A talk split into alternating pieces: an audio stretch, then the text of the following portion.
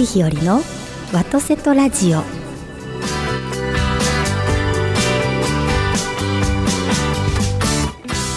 はようございます。森日和でございます。今週も元気に神戸から放送してまいりたいと思います。言うの忘れちゃった。はい。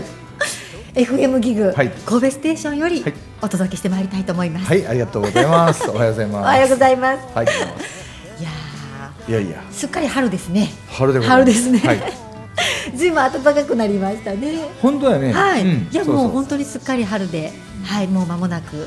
ちゃんと桜も。日本というところはねいやもうね。寒くなってきてもだんだんまた暖かくなるっていうのが必ず来るから、そうですね。いいよな。いやそれがあるからこそいろんな意味で希望が持てますね、あ本当ね。どんな時も。はい。はい。ありがたいことです。いやいや。いつも大自然が教えてくださいます。その大自然と関わってる方が、はい。今週も三週目ですよ。無理くり。無理くり来ていただきまして、そうです、はい。もうもっともっと深い深いところに入っていきますよ、うん。いやもう2週でね大体人となりが分かっていただいたとそう思うので,、ですね。そうですね。あんあんなにいい人がええ。何をどう間違えて、ええ。森ひよりさんとどう出会ったか。何をおっしゃるんですか？いい人だから出会うんじゃないですか。そうなの？そうですよ。もうこんなに心清らかな私いないじゃないですいかや松浦さん。あのひよりちゃんの本性見てますかちゃんと？いや、僕はあの、はい、素晴らしい人。いやいつもねいやいやあのねほん本当のひよりちゃんに聞いてずっと言ったんですけどね、そういつもですね、はい。ビリーさんは私が本当じゃないと。あ、だってそれなんとなく僕は分かる。ほらね、はい京京都弁喋ってほしい思いません。そう京都のなんかねなんかねそうなんです。よそ行きみたいですまだ私がですね。ほらほらもう私言うと自体がもうよそぎですよ。もう私ですですですよいつでも。わてがとかもううちがとか。いやいやいやもうもうお手洗い行く時も私ですよ。あそうなんかいな。はいもうこれが私ですよ、でねどう出会って、はい。であの、はい。森ひよりさんがはい。何をどうしようとしてるかっていうことをいよいよ今週言いますよ。発表してもらうすごい言いますよ。でしょ、はい。そうしないと 松浦さん来てもらったらそうそうそうそうないじゃないですか。そうそうそうそうですよ。じゃあ今日、そんなこんなのはい。30分間、張り切ってはい。参りましょう。足らなかったらまた来週も来てもらう、はい、そうしましょう。よろしくお願いいたします。よろしくお願いします。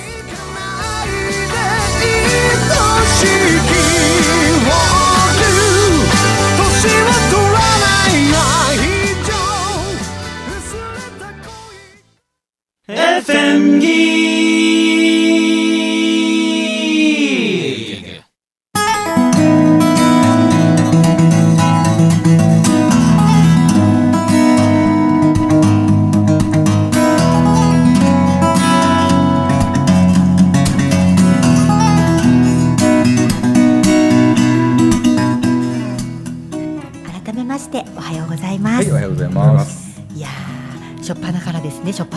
かなわかりませんけれども、もうその話ですかと思ったんですけれども、いや私の中でもですね、はい。私あの松原さんはですね、うん。あのお茶の先輩なんです。お茶も同じ、はいはい。同じ先生に勉強させていただいていて、ん。とっても素敵な先生なんですけれども、はい。そう先生のように生きたい私と、なんか言ってたな、はい、そのお茶の先生みたそいうになりたいって。生きたいは私と、まあそもそもはちゃめちゃな私とうん。いて、うん。まあ両極なので、はい。どうしようっていう感じなんです。うん。で多分ビリーさんはうん。はちゃめちゃの方の私を出したい気があると思うんですけど、なんかはちゃめちゃなきどどこも両方とも出した方がギャップがあった方がね面白いんですって人。いやいやいやいやどっちもはい。森ひよりは森ひよりさんやからさ、そうですね。まあいいや。ではいそうです。そのはい。お茶のところではい出会ったの、い。や、まあ、いやいやあのそれは後からの話ですね。後からのはい、習はいわせていただくのと後からの話でうん、もともとはですね、どこでどう出会ったんですか？共通の知り合いがいまして、うん。あの京都府のですね府議会議員さんで、はい、はい、あの二の湯先生という方がいらっしゃるんですけれども、先生が、うん。あの松田さんと仲良しでいらっしゃって、そね。れでご紹介いただいたんですよ。だからはい。えーリスナーの人は、だからなんでなんで紹介に至るんや？あって思うで、えっともしかしたらえっと変に誤解したらどうする、あなんでですかね？いやいや。婚活してるからや。違う違う違いますよ。だからちゃんと主語言わなえっと主語そうなんですよ。あ素晴らしいお庭があるから、うん。であのちゃんとあのこれを聞いてるリスナーの皆さんにね、通訳をしますと、はい。まずその府議会議員の方とはい。何をしてたわけ？君は。あそうですね、えっとですね、はい。またその間にまた一人いらっしゃって、はいはい。えっと、私たちのつぼみ作プロジェクトの事業プロデューサーをしてくださってる方がいて、つぼみ作プロジェクトのプロデューサーされてる方がいてはい、はい。でその方は、はそうしたプロジェクトの全体的な将来的なも含めてビジョンを見てらっしゃって、はい。その中で世界の皆様をおもてなしするということがはい。はい。はい。はい。重要なのうんでうん。おもてなしする場とか、うん。おもてなしするためにのにあのご一緒できる人とかっていうものをどんどんつないでくださるんです、うんそういう中でその文化振興とかおもてなし日本のおもてなしとはどういうものかということを作り上げていく中で松浦さんとかそしてあのお茶の先生ですねをその人がはいとまずひろちゃんとしちゃってた方がいいんじゃないかとはいはいいうことでご紹介いただいたということなんです。でそのはい一人が松浦さんだって、そうです。はいはいはいはいそうです。はい。でその時ははい。別に何か一緒に事業をするとかじゃなくて、その時は何もないですよね。ないですね。はいはい。はい。ただまあ将来的に一緒に何かできたらということは前提だったかもしれないですが。はいその時は特に何も話してなくって、あのそのルリコインの庭を見せていただいて、はい。すごいって思っ例て、の白駒ひとみさんが大絶賛の。あ、だ白戸ひとみさんが大絶賛したのは行事の方なのあ行事はい、行事も素晴らしいんですけど、そのあのルリ公園に行った時に、もうとにかくあのその頃はまだ緑ですね、そのあのもみじの季節でもなく、うん。あの春の桜の季節とかでもなく、緑がそのお部屋に映り込んで、うん。もうお部屋の中もとってももうなんか一体となって庭と。でそこの空間に座ってる自分がですねなんかすごく幸せでですね そういう場に行ってそこからいろいろとコミュニケーション取らせていただいて、はい。お話をさせていただいたっていう経緯があるんですね。はい。でそれで知り合ったわけですね、うん知り合いました。はい。それではい。それで？はい。はい。それから、うん。えっと、お茶を習わせていただくことになりまして。ひろちゃんがお手本としようとしているはいはい、素方のところで、敵な先生が京都にいらっしゃって、うん。で先生の先輩が松浦さんでですね私先生の先輩が先生に習ってる文科生の中の先に習ってらっしゃるのでですそうはいです。ででで行かせていただいて、うん。でその事業プロデューサーも一緒に習いに行ってるんですけれども、はとにかく私はちょっとちょっと今何回かこうお茶を勉強したことがあって、うん。まあ、それも遊び程度なんですけれどもでももう一人その一緒に行ってる事業プロデューサーは知ってる風なんですけど知らなかったみたいで、うんとにかくあのびっくりするような行動に出られることがありまして。あのあこういうことってあるんだって思うようなびっくりするような行動に出られることがあるんですね、でも初めてだったら当然ながらあることなんですけど、うん。それを見てみんなで和やかに笑ってるっていう 本当はもっと厳かにお稽古しないといけないんですけど、うん。あの楽しくお稽古をさせていただく中で、うん。あのどうしていくかっていう中でその吉野の話が出てきたので、うん。吉野のそのプロジェクトを一緒にやっていけたらいいなということで進めてきたということですね。そのはい。例のあれですね、はい、大。茶会、茶会。はい、の。はい、どこにどのように松田さんはこうはい。入っていかれるわけですか、はい、あのもともとは日本の,、あの観光振興を考えたときに、はいあの海外の方だけではないんで今となったら海外の方への文化発信に日本人も含むみたいな状態になってきているので、海外の方って限定する必要はないと思うんですけれどもはい。やっぱり犯しちゃいけない神域みたいなものがやっぱり日本にはあって、うん。その一つがやっぱり熊野の山々だと思うんですね。だからこそ和歌山の皆様ってそこに道を作ってないと思うんです。いわゆる道路ですね、うん。高速道路ですとか。周りにはあるんです。和歌山の外,、はい。外周といいますかね。はい。には高速道路あるんですけども真ん中には道を開発したりしてないのはやっぱりそこは犯しちゃいけない領域だからだと思うんです、はい。でそういうのはずっと守ってきたと思うんです。うん。だからこそ神様離れしてしまってはそういったところを神域を犯してしまうことがあるのでそうするとやっぱり神様の怒りに触れるということは当然ながら起こってくると思うんですが、今のところ神域を犯していないと私は思っていて、うん。例えばあの三輪山ですね大宮神社のご神体ですけれどもあちらに入る時には皆さん死後は慎みますし、うん。入ればやはりその中での飲食っていうのはピクニックではないので、うん。しないっていうことをしますし、その神域は守られていると私は思うんですね。で熊野もやっぱりそうだと思っていて、うん。だからこそ皆様は礼を尽くして決してそこを開発していかないと思うんですがでもそういう日本の心の本当の心の部分が残されている場所というのはやっぱりもちろん短いところにあったりもするんですが、うん。あの偏僻なところにもあったりもしてそういうところに海外の方お連れしたいなとうん。思う時には道は作れませんので、うん。ってなった時にあのヘリコプターが有効かなということで、海外ではヘリコプターを交通手段として使うこと結構あるみたいなんですが、は日本ではあの防災用のヘリだったりとか、うん。ドクターヘリだったりとか、うん。あとは周遊用といってあの登って夜景見て降りてくるだけに使われていたりとかしてうん。交通の手段として使ってなかった部分があるんですね、それをどう使っていくかということで今回あのまずは実証実験をしようと。はい。でそれであの実験を重ねることによって実際にあの交通インフラの一つとして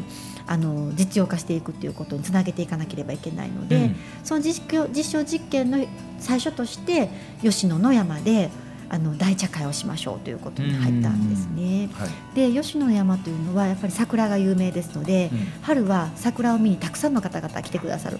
でそれと同時に問題点としては交通渋滞がすごいんですね、でもヘリコプターを活用することによって渋滞知らずでですね桜を見に来てくださってそして吉野は日本の中でもやっぱり守らなければいけない町の一つだと思うんですね。やはり歴史が深いです。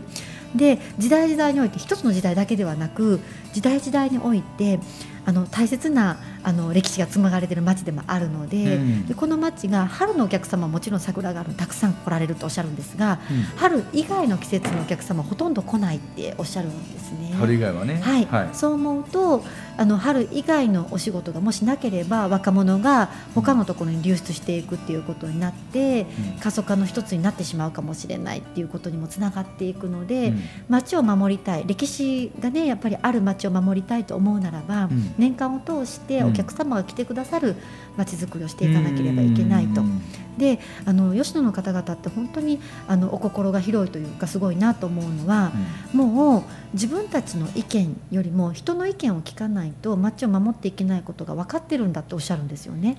ですから私たちみたいな外部の人間がうん。吉野の町をなんとかしたいんだっていうことをうん。すごく受け入れてくださってとっても協力してくださるんですね。でそういう思いと松浦さんがあの神社や仏閣の庭を通して願っていらっしゃることと、とても共通するうん。と思っていて、なので同じ思いの人たちが集まって、吉野の町がより元気になって、吉野の町の方々喜んでくださるような町づくりというか、まあ、仕組みづくりをすることができたらいいなと思っていてそこにやっぱり吉野の方々のご意見を絶対に大事にしなきゃいけなくて、うん。でそれとともにやっていくことができるプロジェクトを今構築していってもう間もなくうん。皆様に来ていただく段階に来ているということなんです。で ではい、そのプロジェクトを考えて、はい。でその時になな何がをどのように,、して、はい。えー松原さんをどう,、はい。どう抜擢されたんですか、はい。っていうことですよね、聞きたいのは。えっと、うんうんうん、えっと、吉野には、はい。あの竹林院群法園様という今はもう旅館みたいにされてらっしゃるんですがうん。もともとは行者様のうん。あの神仏集合うんのお寺といいますか、で今でも院主様がいらっしゃるところなんですけれども、ね。はい、はい。そこがうん。もともと吉野の大茶会というのはうん秀吉さんがなされたことは結構有名で皆さんご存知かと思うんですけれども、その時にお作りになった千利休さんが作られた庭が残っていて、千利休さんが作ったであろうえ作った庭が残ってるんですはい。ね。はいはい。はい、でその庭を、まあ、活用というかあの生かして大茶会をすることができたら、うん。424年前の思いと、そして今その思いと、をこう重ねることができるというところが420年前の大茶会を424 4年後に。4年ぶりにするわけだよ。はい。はい。ははい。い、まあもちろんその間お茶会された方たくさんいらっしゃると思うんですけれども、その思いを継いでという意味でするということはなかなかなかったんじゃないかなと思うんですね。でその千利休さんのお庭を見た時にあの松尾さんがねおっしゃったのは千利休さんの思いもある。ね。で千利休さんだったらこういうお庭だったんじゃないかなっていうのもうん。松田さんだったら分かってるでもそこにまたその後あの手を加えられた方々の思いもあるのでその方々も生かして今の時代のうん。お茶会をするということに意味があるということを思っていらっしゃって、その辺ぜひ松浦さんの、はい、思いというか。どんな形のことでどういうふうに携わってね行かれるかが。はい。そうですね、はい。あのーまあ千利休が作ったお庭っていうことで紹介していただいて拝見して、はい。まあ、パッと入った瞬間に。どんな感じでした？はい。ああもう消えてましたねほぼ。うん。あ聞いてたはい、あので2回2人の植木屋さんが大改修をしてるのが分かったんですよ。まあそれが江戸時代すでにねもうははい。い、そのまあ江戸時代かなんか分かんないんですけど、うん、2階は手を加えてると。でそのまあこう石の並び方とかがうん。もう手が違ってきてるんですね。うんでまあそこの中でも触ってないところがあったんですわ。うん。あで、まあそのプロデューサーの方に、はい。あここはそのまま利休さんのままだと思いますっていうことと、うん。でまあ池が今あるんですけど。もともとこれは沼だったんだろうなっていうのと、うん。まあ、あの昔ってやっぱりその水っていうのが大切でうん。あのやっぱり水道ひねって出てこない時代ですからやっぱり死活問題です、うん。ね、水がなくなるとでもともとはため池を使って庭作られたんだなっていうのが分かって、うん。でまあ、その後にまあ、い庭っぽく石を並べられたなっていう、うん。はい、でそれをお伝えしたらちょっと当たってたんですね。はい。はい。はい。はい。でその庭をはい。あのそれぞれの方々の思いを生かして、うん。そしてそこにまた一度を返しそして今思うのはやっぱり茶の湯の世界というのは、うん。肩書きもなくして武士の方だったら刀も下ろして皆さんが集って公心で世の中のことを語り合う場だと思うんですね。うん。そういう意味では今回のお茶席でいろんな方々に来ていただいてそして今の世の中について話し合いより良くしていくためにどうしたらいいかということをうん。話し合う場としてその竹林様でする時には夜会なんですけれどもその日はですね、そういうことを語り合えたらいいなっていうことがまず一つありそういう時に私たちその先ほど申しました熊野の関係ではい。和歌山の方ともコミュニケーションを取ることが多くてですね今回の企画の大元のその主催者というのは和歌山の会社なので、うん。そういう意味ではあの和歌山の方のと連携を取ることが今多いんですけれども、その時におっしゃったのはだったらねって総本家駿河屋さんというお菓子屋さんがある。うん総本家駿河屋さんはその、まあ、550年の歴史があられてその頃ですねあの秀吉さんの、まあお抱え菓子職人みたいな形でですね、あの引き出物として駿河屋さんのあの蒸し羊羹をですねお茶会に来られた方に持って帰っていただいたと。うん。そういう言われがあって、うん。ちょうど去年1年前にですねの春だと伺ってますけれども「ブラタモリ」っていう番組が NHK であって、うん。うんはいそれの取材来られた時にタモリさんたちがですねその時のあの羊羹をですね作りたいとおっしゃったそうなんです。うん。それでまあ復活して作られたそうなんですがそのテレビが放送されることによってお客様からですねあの商品化してほしいという依頼が多かったみたいでうんそれで昨年のですね年末になってきてですねあの蒸し羊羹を商品化されたそうなんです。でそれがあるからこそ、うん。今私たちはその時代に引き出物としてお渡しした羊羹を使って召し上がっていただくか持って帰っていただくかすることができるということを思いますと、歴史をつなぐことができるということもあるなというふうに思っておりまして、そしてはい。庭が美しくなってそこが話題性があればですね春もちろん吉野にたくさんのお客様集まりますが、若葉の季節ですよね、はい。青々とした美しい季節や秋うんうん。もお庭を見にお庭でほっこりしに、うん。たくさんのお客様が吉野に来てくださるのかなと思うと、そういう意味ではあのその感動するうん。お庭をぜひ松田さんに作ってほしいと思ったところからですね始まっていて、やっと出ましたね。はい。ただ、制限がねいろいろありましてあやっぱりですねかかります。あのえっと、触れるところももちろんあってその範囲で精一杯やっていただくんですけれども、例えば会場3か所を今考えておりまして、うん。一つはその竹林様ですしもう一つはあの吉水神社といううん。五代五天皇様が仮住まいされたところなので南朝皇居って言われているところで、そこの歴史はまだ深くてですねもうあの義経さんの時代にもあったので、うん。とても古い、まあ、神社になったのは最近なんですけれどもそういう建物があって、うん。そちらでさせていただくのともう一つ白雲荘という建物があって、うん。そちらも立派でお庭もあの立派だったはずなんですが今となってはですねちょっと松田さんから見たらどうですかね。そうですね、うん。あのまああの復元っていうのは簡まあできますんで、はい。はい。でぜひねはい。庭を復元することによって、たくさんのお客様に使っていただけるような施設になっていったらいいなというふうに私たちは思っているんですけれども、やっぱりどうしても県の重要文化財になっていらっしゃるので重要文化財だはい。あのさ触りにくいんで触れなくてですね、うん。触ったとしても現状復帰しなきゃいけないということなのでうん。でそれをずっとねあの交渉してたんですけれども今のところなかなかですね難しくてなのであの今頑張って頑張ってるところなんですけれども。もともと違う位置に不具合を送っとるわけやからさ、はい元に戻すやんはい、はい、そうなんですよ。本当はね、やっぱりね、そうすることによって、重要文化財も生かされる。そもそももう今の状態が多分よろしくないですよね。そうですねまあ今もその難しいという話があるんですけどあの絶対間に合うようになってるんですよ。はい、はい、はい、うんですよね。はい そうそうそうはい。なのでね、もう本当に、で、私はやっぱり、あの、そのお茶の先生ね、あの、本当素敵な先生で、で、先生のおもてなしに私感動したんですけれども。そのおもてなしにやっぱりね松浦さんのお庭があのセットだと思うんですね。セットっておかしいですけれども。やっぱりそう不可欠。不可欠だと思うんですね、だからね本当にあの今回の春皆さんでぜひ来ていただいたらあこうこうあのそのなんかなんていうのねあのここに間に合うようにできてるっていうことがぜひ見ていただけるんじゃないかなっていうふうに思うんですけど、うん。なんか最高の場所作りがねきっと待ってるのかなと思っているんですよね。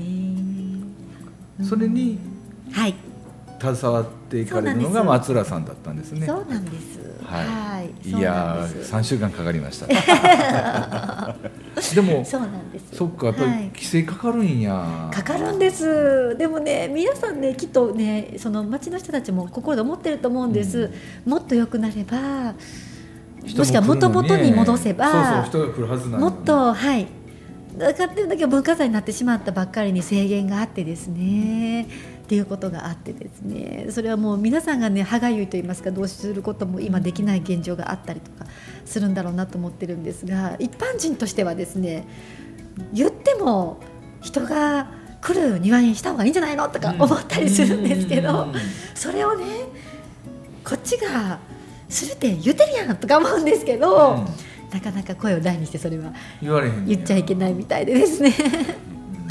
ううんん、なかなか。まあ、でも僕はもう、はい。あの全然まあ時間はあのねいろんな思いのある話ですし、はい時間はかかるんですけど全然言ってくるような気がするけどね、もう全然すぐじゃないかもしれないけども、はい。なんかこう今僕らが喋っててもさ、はい。いややっぱりも昔に戻るんが一番やって思ってるから、はいね、それがなんかだんだんだんだんこう水面下の方でそれこそあの、大地に染み渡っていってそしてその人の足の裏がぐーっと入っていくかもしれないし、はい。うん本当ですね。今回の話はうんあの今までにあった話じゃなくてね、はい。うんあの皆さんのお、ね、思いがそのダメだって言った人の心の中に絶対残ってるんですよ、はい。絶対ほなもうこれが許可させろあそうの許可しようってね。それがはい。3日後かもしれないしうんうん10日後かもしれないだけなんですよ、はそこに合わせるだけですそうですね、本当にそうだと思います。ううんん。だから本当に楽しみでうんどうなっていくのか。はいぜひねではあのい。はい。見て感動できる庭をやっぱりはいたくさん見たいよな、見たいです。はい。でそれを楽しみに海外の方がたくさん来てくださったら、とてもいいことだと思いますし。それだってひよっちゃん和田さんが教えてもらってさ、はい。この番組のたびに一個ずつ紹介していったって相当あるでそうですね、うん本当ですね。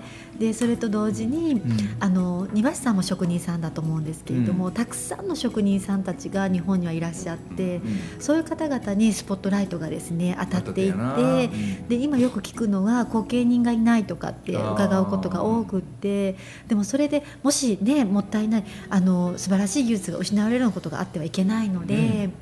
なのでそういうところにももっともっとスポットライトが浴びていくような何か、あった方がいいよね。うん。うん。ビリーさんなんかなんかやってください。うんなんかなんか まあでも今の話でも、はいあのそのねうん神社仏閣が復活したら、うんもう自然に復活するんですよ。そうですそうですね。そうなんです。いや、私ね、まあ、遠いからなかなか呼べないんですけど、お一人お呼びしたい畳職人さんがいて。うん千葉県にいらっしゃるんですけど。千葉はい、はいはいはい若者なんですけれどもね。若者かな？若者だと思うんですけど。あのすごいね。その方もやっぱりあの畳の素晴らしさをやっぱりもちろん畳職人さんだから知っていて私もやっぱりお稽古して思うんです。やっぱり畳の世界でま畳の部屋で学べることが多いので,、はい。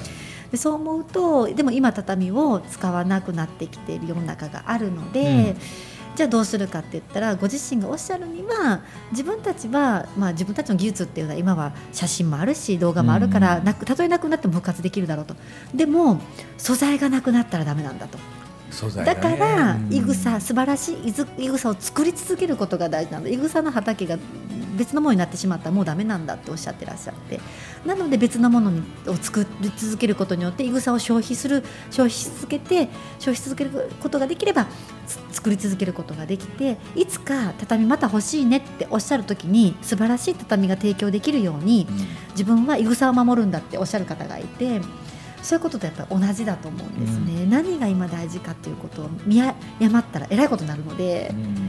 うん。うん。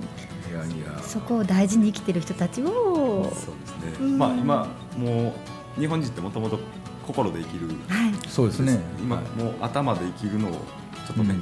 ちょっとやめてやめてっていうか、いやおっしゃる通りです。はい、あのもう心が自分が思うことをあのやっていけば、うん。で心で喋ると相手も心で聞いてくれるんですよね。はい。うんなら全然違うんですよね。あのよく政治家の方がねよく喧嘩されますよね。はい。ね。うんあれ頭と頭で喋るから喧嘩されるんですけど、うん。あれが心で喋って、うん。心で聞けばうん。全ていい話なんうですよ。ん。そうですね、は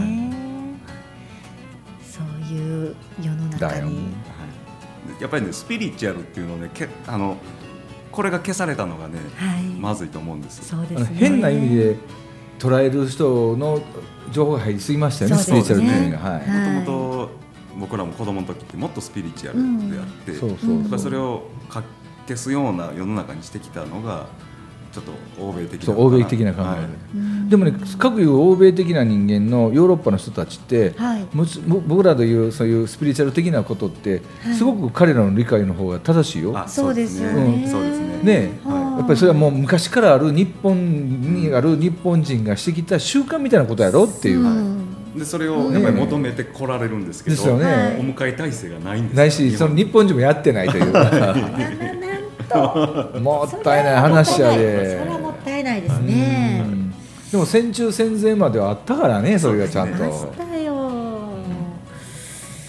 そうなんですよ。いやだから僕はまあまだまだちょっとでも救いは、はい。い、まだに初詣はみんな行くじゃないですか。行きますね。ね。神棚もありますよあります、まあまあじゃあちょっと残ってるんで、そこからまたどうつなげていくかっていうことを考えていくのがね、それが、はい。そのまさにやられてるはい。庭を見て感動しに行くっていうのがね、はい。い、い感じかなと思って。そうですね。あの修学旅行から書いてほしいよね小学校中学校の、うん。僕らの小学校中学校って結構神社仏閣行ったんですよ、はい。最近の中学校とか行かない？んですか？行かないよ。あーそうなんですか？そうそうそう。例えばあのでかいそのそれこそ近代ビルのはい。どっかに登りましょうとかなんで金閣寺行きましょうの言えへんで？あそうですか。昔は戻ったらええかもしれませんね、はい海外の方はよくよくそういった建物のこと知ってらっしゃいますしし好きですよね。よくよく、はい、歴史を知ってらっしゃるので、うん。やっぱりめ歴史を学ぶことも兼ねてですねうん。そういうところに行くっていうのも大事ですよね。ねだからなんかそういう部分であのすみませんえ不謹慎かもしれませんけど、はい。